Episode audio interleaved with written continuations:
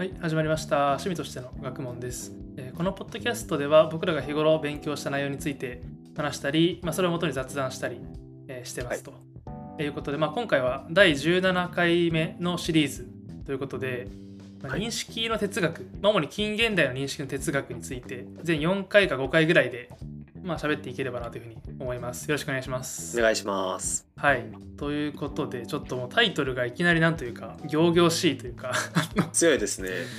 認識の哲学とか言っちゃってるんですけど、はい。そうですね。なんかこれまで結構まあ哲学とか、まあ、歴史とか社会学とかそういう話をしてきたと思うんですけど、うんうん。まあ今回結構そのものを認識するとは何なのかみたいなそういう話ですね。ああ、なるほど。うんうん。それのまあ、今の自然科学的な解釈というよりは、歴史的ないろんな人がどう解釈してたかみたいな話。あのまあ、自然科学それこそじゃあ例えば、まあ、物が見えるとはっていう話でいくとこの目のあのレンズに外部からの光が映って像を作ってみたいな話が、まあ、うん自然科学的な、まあ、ものが見えるっていう話ですけど、まあ、でもじゃあなんでそもそもそのなんかレンズに映ったものをものとして自分たちが把握できているのかっていううんうん。なんていうんですかねそのレンズに映るっていうこととそのなんか脳みそでそれがそのものに変換される過程っていうのはまた違う話なのかなと思うんで、うんうん。なんかそういうあの関連的な話としてのまあ認識ですねなんかこう存在うんしてるとは何かとかなんかそういう話というかっていう話をそうですね哲学のまあ歴史というとまあそこまで踏み込んでるわけではないんですが、まあ、哲学のその変遷をたどりながらまあ見ていければいいかなっていう感じです。はい。お願いします。なんか本とかっていうのはあります？この本ですね本は、まあ、ちょっと後で全部まとめてその Scrapbox、まあ、このポッドキャストのリンクの先にあるうん。ページに貼りたいなと思うんですけど、まあ、結構いくつか参考にさせていただいているものがなるほど。え、それを、まあ、読みな読みつつ、新井さんなりの解釈をそうですね。あの、例えばその。まあ、もう一つキーワード出しちゃうとあの現象学っていう、うん。まあ、現代のその認識の哲学みたいなのがうん。あるんですが、まあ、これのまあ入門書みたいうんなうん。ものと、まあでもそれだけ読んでもちょっと結構前後の文脈みたいなのがちょっと分かんなかったりもするんで、まあ、もちろんその分その分野に対してすごい詳しく書いてるんですけど、まあ、ちょっとなんで今回はもう本当に一番最初のその古代の話をちょろっとした後に近代の方に行って、でまあ、さらにそこからその今言ったその現象学に対するある種の反論みたいなものも取り上げるみたいな感じでこう結構その認識の哲学の話でその要はこれが正しいものの認識の方法だよねみたいなことはまあちょっと言い切るのもちょっと自分としてはなんかそこまでなんかそういう言い切るようなコンテンツにしたくないなみたいなことを思ってそのいろんなそのなんか意見をうん話せたらいいなっていうので、まあ、ちょっと今回は一つの本じゃなくて、まあ、複数の本から取ってきたっていう感じになってます。っていうことですね。えっとまあ今回主にその、まあ、近代と現代の話をするんですけどやっぱり哲学の場合そのこう積み上げみたいな、まあ、特にその西洋の話ではその積み上げでその古代の人はこういうこと言ってたっていうのも前提にして近代の話が進んでいったりしてるのでちょっとまずは古代の話を一旦、えっとさせてもらいたいなっていうふうに思いますと。はいで、まあ、今回古代の人で取り上げるのはあのプラトン、うんご存知でしょうか？あとは、はい。あの、そんなに詳しくは知らないですけど、あの、なんとなくな、なんか言ってることは、なんか断片的に。あと本、まあ、ちょこちょこ本読んだりとかっていう感じ。で、まあ、プラトンも本当にあのいろんなことを言ってる人なんであの、うん。まあ、今回取り上げるのは本当にそのごく一部なんですけどまずその哲学のその分野としてのあの3つの分野っていうものを打ち立てるというか3つの分野にまあ区分するみたいなことがま。できるっていう風な、まあ、そういう見方があるって話なんですけどはい。あの真善美の3つ、うん。うん。あの真理の探求と、まあ、善の探求と、まあ、美の探求みたいなことですね。はい。なんとはなく伝わりますか？これだけで。いなんとなくは、はい。まあ、なんかそれぞれの、あの、そもそも、なんだろう、真っていうと、まあ、まあ、実際、本当のことというか、事実的なところの話と、あとは、まあ、善は善悪の善。で、まあ、美のところは、あの、なんか何が美しくて、何、まあ、理想的なものがないはいね、みたいな、の話なのかなっていうのは、なんとなくは伝わりますけど、それ、あ、でもそれが始まりなんだ。なんか、プラトンの、誰の言葉だっけ？その全ての哲学はプラトンへの注釈であるみたいなことを言ってる人がいたよね。あるんですけど忘れましたね。はい。忘れましたね。っていうぐらいまあでも始まりですよね。そうですね。でまあこの真善美ってこの3つにまあ厳密に区分できないっていう話にもまあ途中からなってっちゃうんですけどまあでも今回その主にうん。話したいのはこの真のところです一番最初のそはいの真。理、一番最初、うん。本当のことは何かっていうのを追求していくっていう哲学の分野について、まあ、はい。話したいなというふうに、えー思います。うんでまあその本当のことは何かっていう問題を立て立てた時に、うん。まあ、要はこれってその人はどうすればその真理にこうたどり着けるのかっていうふうな話になりますと。うん。でってなるとじゃあ人はどうやって世界を認識してるのかっていう話になるんですよね。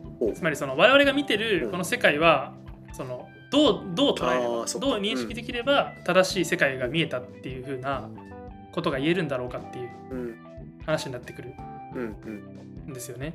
で、まあ、ちょっと有名な話であのプラトンのあのイデア論っていう話を最初に話すんですけど、はいはい。まあ、このイデア論っていう考え方では、えっとまあ、例えば、まあ、リンゴがありますと例えば、うん。とかあとはこう、まあ、その辺にこうなんか犬がいますとか。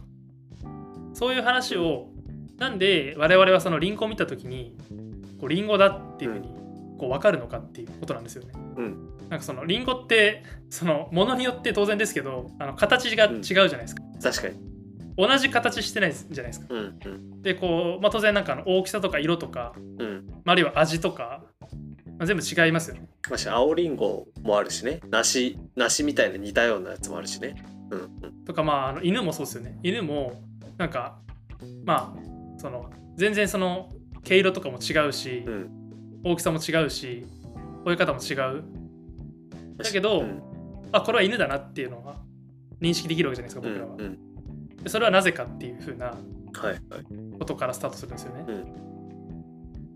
ん。でまあもう先に言っちゃうとこれはそのプラトン曰く、まあ、というかこのあのイデア論的な考え方をすると、うん。それは我々が本当の犬とか、うん。本当のリンゴを見たことがあるからだっていう、はいはいはい、もう意味わかんないんですけど。意味わかんないですね。本当の犬。はい。あのこの世界はあの偽物なんですよねある種。のうん。うん。偽物というか本当のことはこの世界にはないうん。っていうふうに考えるんですよまず。うん。うん。で本当のことっていうのはあのイデア界っていうその観念的な世界みたいなはい。精神的な世界という,、というべきか、うん。みたいなものがあってそこには本当の犬とか本当のリンゴとかがあるんですよね。うん。でその観念を認識した記憶があるのでそれとはちょっと違う。本当の犬とはちょっと違うんだけどとか本当のリンゴとはちょっと違うんだけど、まあ、でもこれってリンゴだよねみたいな感じで、うん。現実にあるその不完全なリンゴとか不完全な犬のことをまあリンゴとすとするかとか、うんうん。まあ、これは犬とするかみたいな感じでこう認識できるっていう風なうんうん。話なんですよね。なんか例としてあったのは何だっけ？洞窟にああはい。るなんかその本当は実際にその見えてるものっていうか本当のもののその影の投影を自分たちは見てるだけはい、でその影を見てでも本物の実際のものも知ってるから影を見てあこれが何々だよねって分かるそうですみたいなね。はい。うーんって感じだったんですよ まあそうですね。はい。なんか三角形の例とか分かりやすかった気がするあそうですね。三角形を見たときになぜ三角形だというふうにそうそうそう分かるか？その現実には完璧な三角形なんてものはないはず。だけど三角形は三角形だと認識できる。まあその完璧な三角形がないってのはつまりどういうことかっていうと、うんまあ、結局このディスプレイに映ってたりとか、うん紙に書かれてたりすると解像度に限界があるし、うん厳密にその角度とか測ろうとしても線が太いじゃないですか。そうですね絶対にその一定の太さを持ってるんで線が。である以上三角形の角度の部分が完璧になることないっていうふうに。はいはいはい。まあまあまあこれをヘリクスだろうと思う人もまあいるかもしれないですけど、まあ、でもその特定のその観念、うん。三角形とか円とか、うん。犬とかリンゴとかそういう特定のその観念をなんでそのあの我々が認識できるのかっていううん。ことについては、まあ、このイデア論がまあ一つの説明としては成立するよねっていう話ですね。これ逆に、まあ、最近だとその結構コンピューターとかも画像認識できるみたいですけどうん。でもなんかなんでそれがこれまでできてなかったかってことを考えたりすると結構うんうん。分かりやすいかなっていうふうに思っていてなんか我々が当たり前にこうリンゴだと思ってリンゴを認識してたりとか三角形だと思って三角形を認識してたとしてもうん。それって普通に情報として考えるとただのあの色の塊でしかないわけじゃん。そうね。でこの色の塊がこう目に飛び込んできて、うん。そのうちのこの一部だけを切り取って、まあ、これがリンゴだよねとか、うん。これが三角形だよねっていうふうにこう取り出せるうん世界をある種分節して一つの、まあ、ものっていうものを取り出すことができる。うんうん。取り出して考えられるっていうのはなぜかっていう話に対して、まあ、それはそういうものがあるという観念をうん。現実世界に来る前にこう魂の状態こうあのイデア界にいる時に見たからだっていうふうな、まあ、説明が、まあ、一つあるよねっていうふうなことを、まあ、プラトンは言ってるっていう。えチャット GPT もそれで言うとイデア論イデア界を見たことがあるっていうこなるんですかね。まあちょっと自分がプラトンのつもりで答えますけど はいはいはい。あの、まあ、チャット GPT は人間が正解を一応教えてる。ああそうですね。人間が正解を教えてるんでこういう情報が来たらリンゴだっていうふうに判断してねっていうふうにこうんうん。う人間が教えてるので、うん。あいつは多分イデア界見たことないんですけどあ見たことない。見たことないけど人間が教えてるからいけるっていう。はいはいで人間はまあもちろんそのあの親から教わるとかありますけどでも人間という種に教えた人っていうのはまあいないじゃないですか一応。はいはい。まあもちろんそういう人がいるんだっていうふうなうん。考え方もありますけどね、うん。そのはるか過去にこうあの宇宙人が襲来してうん。人間に知恵を与えたとか、あそうなんですそういう考え方も、うん。いやいやいや。信じやすいやつ。はい。いやわかんないですけどね。あそう。できませんけど、ね。はい。そうだね まあ、そういう考え方もありますけど、うん。まあでも人間がその概念っていうものを用いて思考する初めての動物だとすれば、うん。うん。それは一体どこから来たんだって話になりますよねその観念。うん。みたいなものが。でそれを説明するまあ一つのまあ論理だっていう話ですね。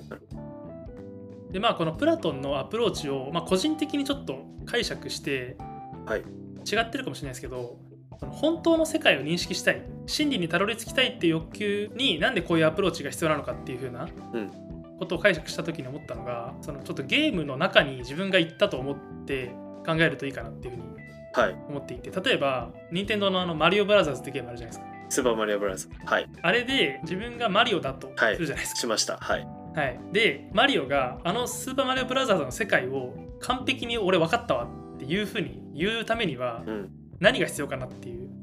思うに、うん。スーパーマリオブラザーズのあのカセットあるじゃないですか。はい。あのカセットに入ってるソースコードをもしマリオが知ってたら、うん。それは完璧にこの世界のことを知ったわっていうふうに言えるんじゃないかっていう。そうですね確かに。そうですよね、うん。自分を生成してるプログラムというか生成っていうか描画してるプログラムをうん。完全に知ってたら、うん。もう自分が何を何ができるか分かるし、何をしたらどういう結果になるかも完全に分かるわけじゃないですか。そのプログラムコードそのソースコード世界のソースコードみたいなものを知るっていうのがこのプラトン的な意味でのあのイデア界の本当のことを知りに行くっていうなるほどなるほど。ことに対応するんじゃないかなっていうふう思ってますね、はい。じゃあまあイデア界がその世界の構成しているソースコードにまあ近いようなそうですね。いうような、まあ、考え方をまあすると確かにね。そうですね。でまあソースコードってその絶対にそのそのゲームの世界の中には、うん。ソースコードとしては現れてこないじゃないですか。うんうん。プログラムコードとして出てくることはないんだけど、うん。そのプログラムが作動した結果としてゲームの世界に何らかの現象が起きるわけじゃないですか。うんその現象を分析していけばこれって実はこういうソースコードで書かれてるんじゃないのっていううん。ふうなことをこう分析していける、うん。分析が終わればもうそれは真理を追求できました。探求できましたっていうことになるんじゃないかっていう。うんなるほど。そういう考え方ですね、うん。でまあこのプラトン的なこの考え方をうん。まるっとまとめて形事上学っていうふうな言い方を、はい。まあ、したりしますと。このねこの形になんなんなんていうんですかなんかあの面のなんか横棒がだいぶ減ったみたいな。そうですねそうですね。にその上の学で。あのいまだにこれ形事上学なんかその世界の真理とかなんかそういうのを探求する的な感じので使われるのかなと思うんですけど、い、まだにこの感じなのが全然よく分かってないんですけど、それは自分も分かってないですね。形を持ってないものというものらしいです。形事というのは。形を持ってないもののあで超自然的なもの理念的なものというのはうん。えっと、刑事化っていう上じゃなくて下っていう風にも書くらしい。言うらしいですよ。形を備えたもの物質的なものは刑事化。それがないものは刑事上。えまあ、さっきのあれですかねそのマリオのゲームの話でいくと、うん。ゲームの世界に存在しているものが形事化つまり形があるもの、ー、うんうん。でそれを、まあ、実は裏で作ってるプログラムみたいなものが形事上のもの。うんうんうん。確かに。形がないものっていう風うなん。対応ですよね、うん。今のこのプラトンのそのイデアの世界、うん。その世界を構成しているソースコードみたいなものを知りに行こうよっていうのは形而上学的な、まあ、姿勢だっていうふうにうんうん。言える。今自分の目の前に見えてるものとかこの現実世界にあるものっていうのはあくまでその不完全なもの、うん。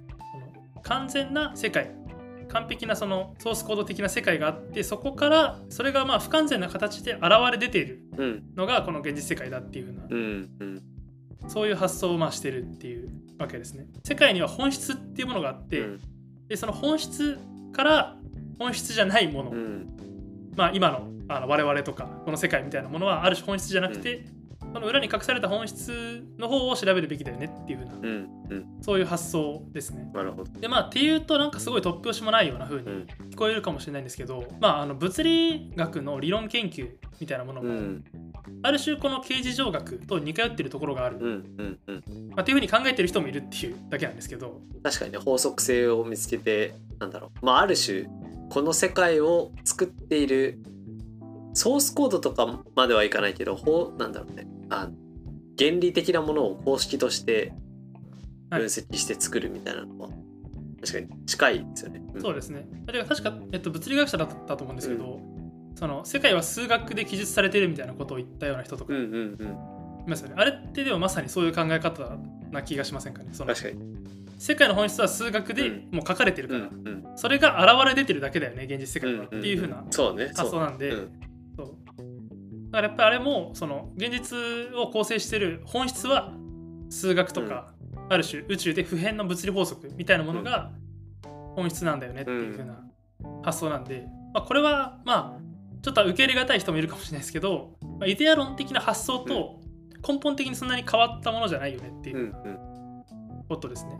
まあそれをそうだねなんかその正直反証可能性があのイデア論に関してはない,、ないのであれですけど、はい、あのね。ただ物理学に関してはそれがあるから、はい。でもそこはあのちょっと違うところかなと思う。んですけどそうですね。だから実験実験と理論の,、あの往復っていう風な、うん。まああの活動に、まあ、今のその学問がなってるので、うまあ、その物理学とかはなってるんで、まあ、それによって、まあ、その実験の方は全然形而上学じゃないので、うん。まあ、そことその接続されることによってある種形而上学になる完全に形而上学になってしまうってことを防いでいるとも言えるかなとはうんうんそうです思いますね。でもだから逆に言うと実験で証明されるというかうん。これこのパターンでも反証されないよねこのパターンでも反証されないよねっていうその経験を踏まえないまでは本当に仮説としてこうずっと宙に浮いてる状態になりそうだねそうだね。実際、まあ、今のあの超紐理論とか、うん、うんあの辺も多分そうだと思ってるんですよ自うん。分は。あの多分そうだと思ってる俺も。そうだね。それこそあのブラックホールの存在とかもちゃんとそのうんね、観測されてっていうのが確かなんかニュースでね結構なってたけど、うん。それもまあ、まあ、理論上あるしなないともうその他のものが成り立たないから絶対あるっていうのはなったけど、まあ、ちゃんと観測されたのはあれが初めてあでもちょっとまあぶっこんだ話をすると、その宇宙の法則が普遍であるっていううん。保証は別に誰もしてくれてるわけじゃない。うんうん。のでそのブラックホールがないと成り立たないよねっていうのはあくまで宇宙の法則が普遍だと仮定してその普遍の法則がずっとここまで運動を続けてきたっていう過程に基づけばないとうん。おかしいっていう話になうんるうん。ので、そこは何らかのそのある種のプラトンがイデア界があるんじゃないかっていうふうにこう言ったのと同じような意味で特に根拠のない想定が挟まってるとは言えるかなと思うんいます。うんはい、それこそなんだっけ？多分ん2回目ぐらいにエーテルの話とかしたと思う。うんはい。新井さんが出してくれてたと思うけどあれも結局まああのあれは光を伝達する物質があるみたいな。だっけそうですねはい。っていうのがあったけど、まあ、それをずっと信じてみんなやってたけどそれこそアインシュタインとかも含めて。うん。でも結局ないっていうことが分かりっていうのは、なんかそれもまあ若干はいそのタイミングではイデア論イデア界的なのを想像した結果あるみたいな感じのまあそうですね。になってたっはいて言ってもまあおかしくはないかも。そうですね。はい、ということでまあでここから、まあ、もうあと2人だけその古代の人の話をして今回終わろうかなと思うんですけど、はい。まあ、コプラトンはそういうふうな、まあ、あのイデア界を想定することによって世界の真理にたどり着ける可能性があるんじゃないかみたいなことをまあ言ってたわけですけど、はいまあ、ここから、まあ、ちょっともうちょっとこう振り切ったような発言をする人がもうすでに古代からいて、プロタゴラスっていう人なんですけど、はい。初めて。はいうん。まあ、有名なのがその人間は万物の尺度である。おお強い。かっこいいな。なんかすごいすごいこと言うな。なかなか。でまあこれがどういう意味かっていうとまあ真理みたいなものはまあ存在しないと、はいはい。あの人間が勝手にそのこうこれをリンゴってことにしようとかああなるほど。これを犬ってことにしようとかそういうふうなことを言ってるだけ。で、まあ、これはその真理の探求だけじゃなくて、まあ、善とか美とかに関してもそうで、これを正しいってことにしようとかこれを美しいってことにしようみたいな感じで、まあ、もう人間がこう恣意的に勝手に決めてるうんだけだから、もうあの宇宙に永遠不変の法則みたいなものがあるはあるはずだみたいな、はい。これもやっぱりあくまでその人間がそういうふうに思い込んでるだけというか、思いたいから思ってるだけだよねっていうふうな、まあこのまあこれこういうふうな考え方一般的にその相対主義うんっていうふうにまあ言われてでまあこういう考え方は現代でも結構、まあ、日常的にも結構いろんな局面でこういう発言が出てくるかなそのもうもはやなんか日常生活でも全然そう。まあ、結局人それぞれだよねの,、うん。まあ、あの行き着く先というか。そうねお前がこれは鳥って言ってんのはそれはお前の意見だよねっていう。で全部回収されちゃうそうですね。まあ本当にこれ突き詰めていくとうん。一切反論できなくなるんですよね、うん。基本的には、そうだ。はい。そういうことか。人間は万物の尺度ってなんかすげえ人間主義的な感じのものを想像したいやもう まあ純粋に認識としての話ってことね。あのあなたの物差しはもうあなたの物差しでしかないですよねっていうう、ん。そういう、まあ、発言とも捉えられるうん。ので、まあなんというか。まあそう言われればそうだけれどもっていう話ですねでまあこの相対主義からさらに相対化するというかさらにいろんな理屈をぶっ飛ばすのがあの懐疑主義っていううん。考え方で、まあ、これゴルギアスっていう人おお強そう。なんですけど、はい。でまたこれがわけわかんないこと言ってるんですがあのまずもう何も存在しない。世界には何も存在しない。はい。で、まあ、仮に存在してたとしても知ることはできない。存在を。はい。で仮に知ったとしてもそれを伝えることはできないはいはい。これなんか3つの要は不可能性を言ってるんですよね。うん。その存在することもできません。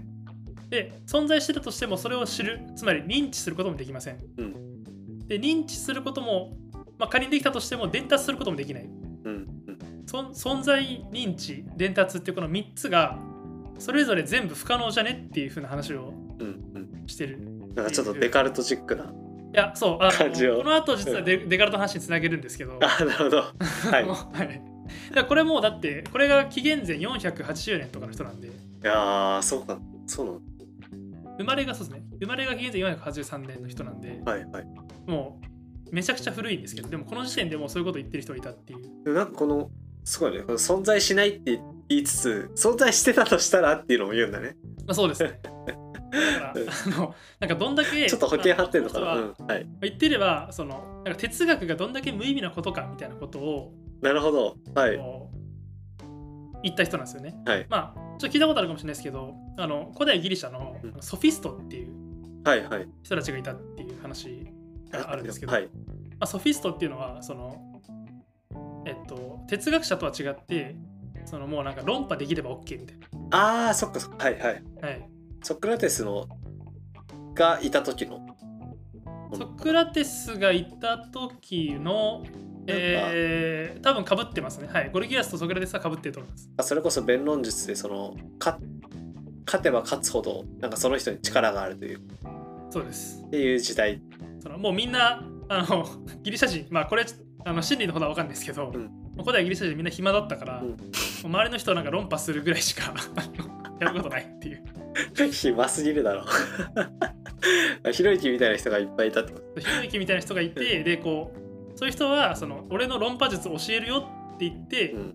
こう家庭教師的な感じでお金も お金取ったりとかうんして、それでなんかこう生計立てるみたいなことやってたらしいんですけど、まあ、そいつらをみんなぶっ倒したのが、まあ、そのソクラテス。そうそうだね。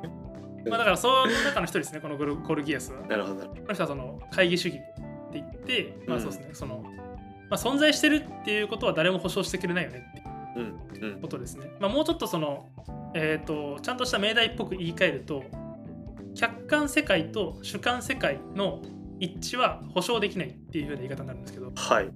まあ、この客観世界っていうのが、まあ、仮に自分が寝てても、まあ、つまり自分の意識がなくても常に存在している世界。うん。で主観世界っていうのは自分が実際にこう起きて意識ある状態で目を開けて認識している世界のことですね、うん。主観的な世界。でこの主観世界とその自分が仮にいなくてもずっと存在し続ける世界っていうのは、うん。まあ、こう一致する自分がちゃんとその客観世界の中に存在していってかつその客観世界を正しく主観が認識してるんだっていう風なことっていうのは、まあ誰も保証してくれないよねっていう風な、まあ確かに。2人で自分が今見てるものこれはリンゴだよねっていうのを、はいまあお互いに「いやそうだよね」っていうことはできるけど、はい。誰がそれを保証するかって言われると誰もそれをいや確実に君たちが見てるものは100%一致してるよっていうのははい、誰もまあ厳密に言うと無理だよねっていうそういうことで両方全員が主観の世界しか持ってないから、はい。神的な存在がいたらまた話は別だけど、なんかよくこの辺の例で出てくる話としてはあの水槽の中の脳とか、世界5秒前仮説とか,、なんかそういう思考実験の話とかはよくえー。で出てくるかなと思っていて、ん。まあ、水槽の中の脳っていうのはあの実は自分は自分のこの意識っていうのは、こう脳みそが水槽に浮かんでて、うん。たくさん電極ぶっ刺されてて、はいはい。マトリックス的な。うんうん。そのマトリックス的な、うん。今こうやってこう喋ってるとか,、うん。録音してるみたいなこの現実の情報がこう送信されてきて、うん。まあ、あたかも自分がこう喋ってるようにうん。感じてるけど、実は自分の本体は脳みそしかないって。うん。うん。そういう話。で、世界5秒前仮説の方は、この世界は実は5秒前に作られて、うん。でも何億年も前とか、ああるいはその自分が生まれてからの記憶があるうん。ような細胞の配置。で 5, 5秒前に作られたんじゃないかみたいな。うん。なるほど。そういう。まあこれはまあ反論はできないそうですよね。うん。反論は。まあその可能性がゼロとは言えないい。ですけどね、はい。っていう。そうですね、はい、話になるんですけど、うん。まあだからこれを本当にもうほん古代の本当に2000年以上前に仰々しい言い方で言った人がいたよっていう。はい。イマジンイマジンが思考して。たって怒られるわ。そうですね。まあでもなんかあの普通に現実生活してる僕らからしたら、うん。そんなこと言ったってしょうがないじゃんっていう。そうですね。ことにはなるんですけど、まあ、でも、まあ、哲学の学問上はこういう問題っていうのはすごい重要な問題だし、まあ、なんなら物理学とかに関してもまあそう。うん。ですよね。そのまあ、物理学は、まあ、まあ実験の結果を法則にちゃんとこう理論化できればいいよねっていううん。立場だったら確かにそれでもいいかもわかんないですけど、まあ、でも現実をこれでちゃんとちゃんと説明できてるんだっていうふうなことを言うために根本的にその自分のこの認識能力みたいなものが間違ってる可能性あるよねっていうふうな話が突っ込まれると、うん。もうかなりその根本が揺るがされるんで、うんまあ、どうにかしてこの問題にこう解決策を見出したいっていうのがまあプラトンを含めうん。まあ、もう古代からまあ近代現代までの哲学者の、まあ、夢だったりうん。したという話ですね。確かになんか物理学も基本哲学から派生したものっていうかっていうふうにうんもうはい、基本なんか言われてたりしますよだからアプローチがまあ違うだけで同じものをまあ求めてるっちゃ求めてる。探求してるものは。っていうそうですね、まあ、だからうん。真善美のその3つの分類でいくと結構その真の部分はうん。もうこれはもう哲学というよりかは物理学の領域でうん。結構探求されてるよねみたいな見方が多くの人はそういう見方をしてるような気もしますね。正しいことを知りたかったら科学を勉強しようみたいな感じのことはあるのかなっていうのは思いますね。ゴルディアスさんってはい。この人90歳ぐらい生きてるんですか？95歳？94歳ぐらい？えなんか今いやあのあれさんのメモを見てるんですけど483年から376年って書いてあってゴルギアスさん94 4歳？94 94歳かな？これだとそんなに生きたんだー、えあでもウィキペディアには書いそう書いてある。紀元前483年から紀元前376年って書いてある。だからめちゃあゴルギアスは100歳以上まで生きたと考えられている。ええはい、その間に神殿をに奉納するために自分の黄金像を作ることができるほどの相当な蓄えをした。めっちゃ貯金を残して死んだこいつ。存在はないとか言ってんだ。金はあると思ってたの。そういうこと言うのよ実生活はそれそれであるんだよ。多分。ですよね。